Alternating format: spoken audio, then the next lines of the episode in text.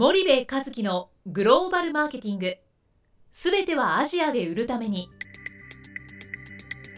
ポッドキャスト森部和樹のグローバルマーケティング。すべてはアジアで売るためには過去10年間で1000社以上の海外展開の支援を行った森部和樹がグローバルマーケティングを分かりやすく解説します。グローバルマーケティングとは世界のニーズに応えて利益を上げること。アジアで売るためにはものづくりプラスグローバルマーケティングを武器とした戦略を持たなければなりません。日本には素晴らしい企業が多く存在します。その企業とともにアジア市場を目指したい。再びジャパンアズナンバーワンと呼ばれる時代を作りたい森部一樹はそんな思いを持ちながらこの番組を皆様にお届けいたしますこんにちはナビゲーターの東忠夫ですこんにちは森部和樹です。じゃあ森部さん引き続きあの石原先生をお迎えしてはい。やってますが、はい今回はどういった話え、あの石原さんどうぞよろしくお願いします。はい、よろしくお願いします。えっと今回はですね、あのまあ我々もそのえっとアジア新興国を中心としたその海外展開の支援をする際に当然国内のはい、マーケットの市況っていうのは大枠では当然業界別にこう見てはいくんですがなかなかその国内で何かじゃああのお客様のご支援を、えーやっているのかというとあの必ずしもそんなに多くはないので、あのご専門の石原さんにちょっとお伺いしたいんですけど今国内ってどうなんですかね？その報道で言われてるとか我々があの知りうる情報の中で市場が変わってきてるっていうのは感じてるんですが、はい。実際にこう企業をご支援する立場からもう少しこうミクロな話としてですね、実際どんなふうに捉えてあのまあ一番わかりやすく言うと、はい。どの業種でもはい。社数がどんどん減ってるっていうことですね。はいあの製造業もそうですし建設建設建築もそうですしいろんな意味で、まあ、日本って70年ぐらいずっと右肩上がりでどんどんどんどん拡大してますよね。はいでそれが、まあ、皆さん分かるように人口減少してどんどん縮小して、まあ、ある種成熟した業種になり始めてると、まあ、世界になり始めてるっていうことなんですけどいろんな業種ではですね廃業する方もあるし MA することもあるし合併することもある。その中であの驚くほど皆さんがイメージしているよりもその業をやってる会社の数が減ってるんですね。例えば僕昔コンサルしたあのベビーベッドを作る会社さんが日本中にですね、はい。何社あると思います？ベビーベッドを製造してる会社。今ですか、はいもうそんなないないんじゃない？なんか全部中国とかあのインドネシアっていうのはい。イメージがあるんで、はい。えー、と全体で日本が消費しているベビーベッドのですね約8割ぐらいがあのアジアを中心に海外から来てますね。あとの2割は何社ぐらいで作ってると思います？10社以内ですか？これね5社しかないです。5社。あその昔だとこう木工の会、ね、その例えばあの産地なんかだと大体その地域だけでも30社とか50社とかね、さらにそその下請けでどうのこうのっていうとですねすごい数の数の会社があったんですけどどんどんどんどん廃業し集約していってもう5社しかなくてびっくりするんですけど、まあ、その5社は逆にフル生産みたいなことをしてたりとかするんですけど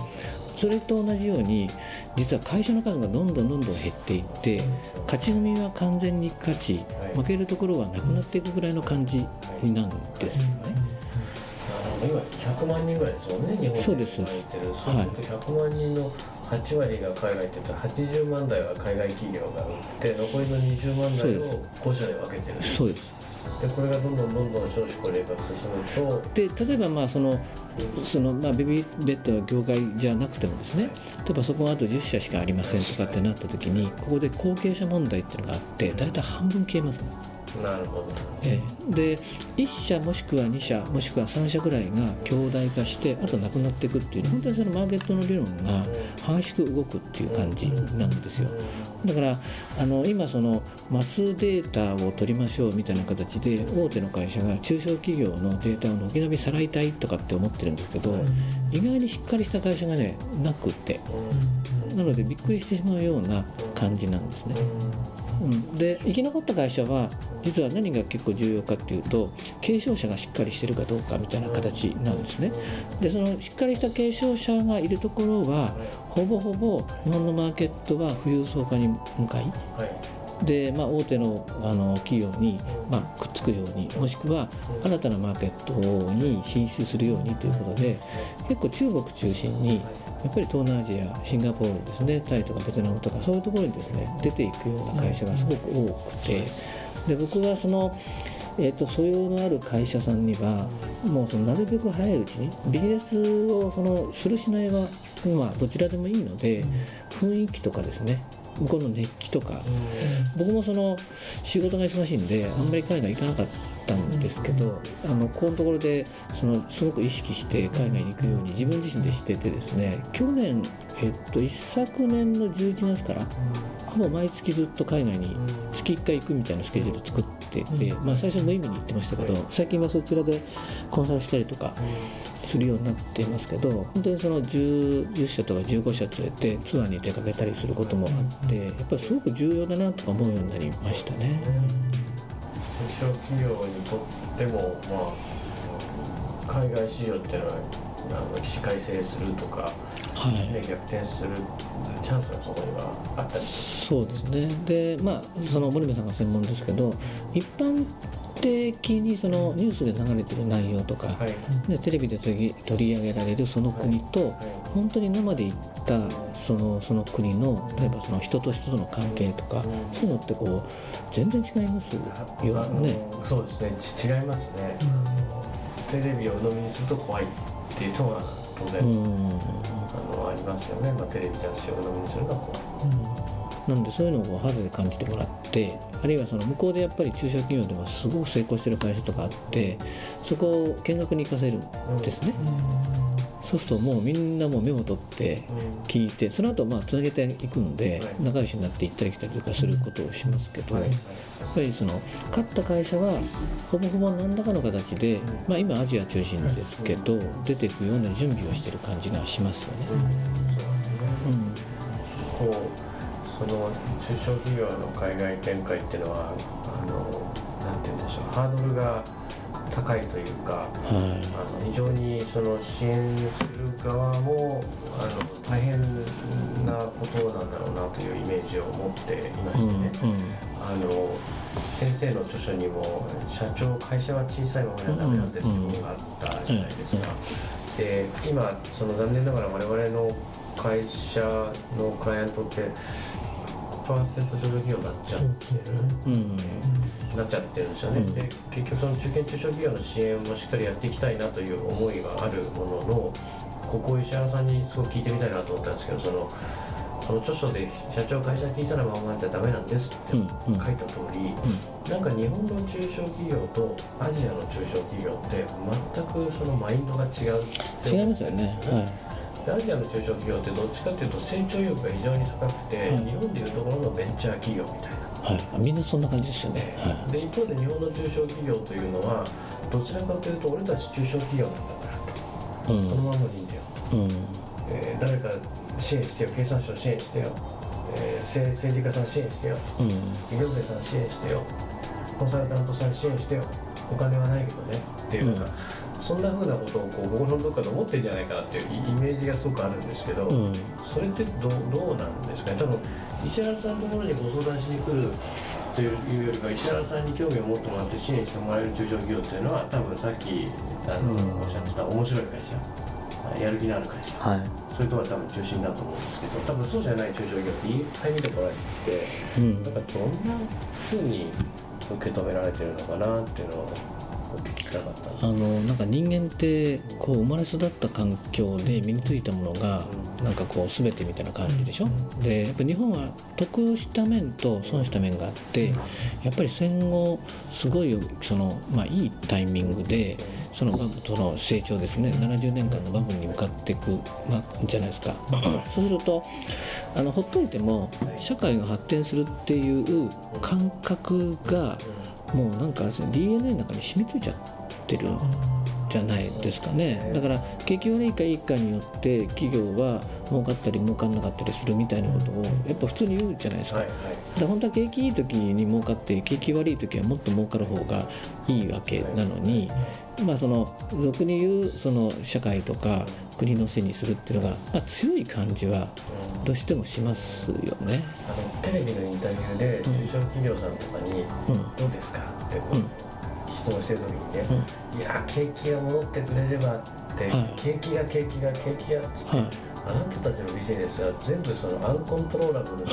外のものに左右されて業績決めるのってそんなこと僕やったらあの社内にも社外にも怒られちゃうっていう感覚があるんですよね。うん。そんな景気がうんぬんとか言ってられないじゃないですか。うん。だからまままさにおっしゃってる通りだなっていうのはなんとなくわかります。もちろん多分ですね100人ぐらいインタビューしてる中に3人ぐらいは、まあ、全然平気って人がいると思いますけど、その人はニュース出ないから余計逆にそっちのマイナーな意見が社会を征服しちゃうっていうかね支配しちゃうと思いますけどあの中小企業の場合はやっぱりサバイバルで生きていけることを本当に普通に考えた方がよくてやっぱりその人を頼りにしないような考え方を持ってないと今後ますます大変でしょうねっていう気がしますね。うんで海外進出もまさにそうで海外進出って誰も頼れないじゃないですか。はであのよくありがちな問題にそのパートナーに頼りすぎていうんこう泥沼にズドズドっとこう入っていくような従業員さんっていっぱいあってパートナーって確かにすごい重要なんですけどなんか依存してしまうようなパートナーシップの関係ってまあまあほぼ成り立たないんですよね。うんだからなんかそういうところはやっぱりしっかり気をつけていかなきゃいけないっていうことなんですよね。うん日本人は人がいいですよね。でビジネスってもちろんその長期的には信用信頼じゃないですか、うんはいだけどその100%信じるっていう考え方と30%信じるっていう考え方があってちゃんとした経営者はいや俺は彼のことをあいあの信頼してるよと。うん。30%はねっていう言い方するんですよ。これ微妙だと思いません、はいはいえじゃあ7割信用してないってことは信用してないんじゃない？いや違う違う違う。3割は信用してるんだと。ここの感覚って分かります？じゃああの人はうん15%信用してるかなみたいな。じゃあ社長100%信用するってことはないんですか？って言ったらやっぱり身内じゃないので100%信用するってことはお互いに難しいよねっていうようなことをちゃんと言う人がい。います。例えば2人お互いに子供がいてでなんかよくあるじゃないですか吊る橋の上でどっちか落とさなきゃいけないって時にうちの子守ってよまでは言わないと。だから100じゃないでしょ？だから人間はその信じる度合いは日本人で信じたら100で信じなければ0でみたいなことだけどそその感覚でやっぱりやるレベルの人はいかん方がいいと思いますよね。っていう感じです、うん。そうすると信じてる面と信じてない面とっていうことがあれば信じてるけどここは信じてないよっていうのを相手に伝えながら緊張感も渡しながらまあコミュニケーションしますよね。っていうようなそういうこともこう教えますけどね。うん。じゃあその海外には視察で行かれているような、はい。あの10社15社20社みたいな人たちはやっぱりその意識があのあ変わりますね、はい。変わりますか行って変え,、変えていくっていう。言って変える方が楽ですね。言っても分かんないでしょ。そうですね、まあ、見せないと。うん、であと僕中国とかで、まあ、ご縁がある会社があるので、あのまあえっと、上海とか、あのちょっと多くの生徒とか行くんですね。で生徒なんか今すごい分かりやすくて、あの半年とか1年後にもう1回行くとですね全く変わってるんですよ。もう2年だったら別の国じゃないですか。でこういう感じで僕割とその定期的に行かせるとものすごくなんか肌で感じる感じ方が全然違いますね。で今回もですね今年の夏ぐらいにあの生徒に行ってたまたまご縁があってセブンイレブンさんの本部さんにも呼ば寄らせていただいてで彼らがどんなことやってるかとかあの和光さんというとんかつ屋さんがあるんですね、あそこのやり方とか全然違ったりとかしててですね非常に面白かったり今回僕がちょっとお世話するですねあの内装屋さんなんだけど完璧なあの日本風の内装屋がいるんですよ。うん。これあの上海で立ち上げてもともと福岡なんですよ。それから2代目の方が単身乗り込んで上海でやってこの生徒ですよ。で生徒の伊藤洋華堂の中にブース入れてですよ。で最後あちこち行ったんですよ。大手の会社もね数社行って。最後最後そのところで行ったんですけど全く畳と障子襖 こたつ。これが月に8件受注するんですよ。へ日本円で50万から80万。ーはい。完璧に成功するつもりで行ってます。はい。僕ら行きますからって言って、まあ、僕面白いんでコンサルすることになったんですけど上海だとこれが月50件来るんですよ、ね、でそういうのも生でやると分かるけど彼らなんか見てたら本当に強いですね。そそこ個人がその家を和風に。そうです、ま、あのマンションの一部屋を和風にするってね向こうパーセンテージが大きいあの人数多いから1%でもすごい人数いるんですよ、うん、そうすると日本に行ったりとかして日本好きですとかアニメの影響とか相当あったりとか貿易系の社長さんっていうのは庭作りますよね。で松の木に輸入しちゃったりとかすごいんですって錦鯉とか。そうそうそう。そうするとそのものすごい数の中で 0. 何パーセントでも成り立っちゃうわけですねだから今回上海から生徒に行って行った月から受注がもう普通にあるって分かったんで全部征服するっていう勢いでやってますけどそれとかイメージと現場に入った違いで本当に彼らが掴んだノウハウですよねっていうことじゃないですか。うん、だからそんなふうにこう、えー、と多分数々裏切られたりとかね失敗したりとかもしてるけど行く気になってやればそういう会社もあるっていうのももう生で思い切ってきてるのでだから一般的な人が中国に持っている印象と僕がその中小企業の社長さんたちに教える中国の印象はだいぶ違うんじゃないかと思うんですよね。まあそうですね。僕全体に進出するんだ進出するんだったらタイとかベトナムとかミャンマーとかいろいろなところあるじゃないですか。それよりも経済的に成り立ってしまう国っていうのがあんまりないでしょ、まあ、シンガポールはあるかもしれませんけど。で B2BC で行った時には恐ろしい数の富裕層がいるので日本よりも儲かる可能性がある国としては僕はその政治の問題はあるかもしれませんけど中小企業が中国に行って少ない数の人に高く売るっていうのはありかなと思いますね。はいわかりました。そしたら石原さんちょっとお時間が来てしまいました、ねまた、えっと、次回はい。お願いいたします、はい。ありがとうございました。はい。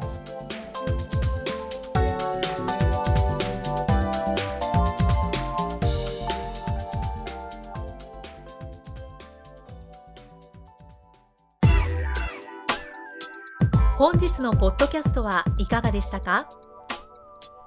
番組では森部一樹への質問をお待ちしておりますご質問は podcast アットマーク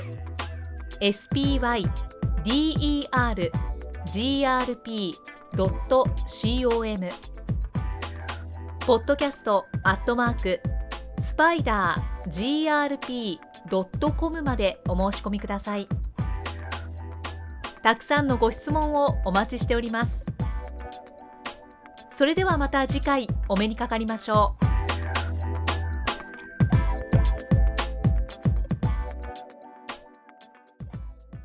森部一樹のグローバルマーケティングこの番組はスパイダーグループの提供によりお送りしました。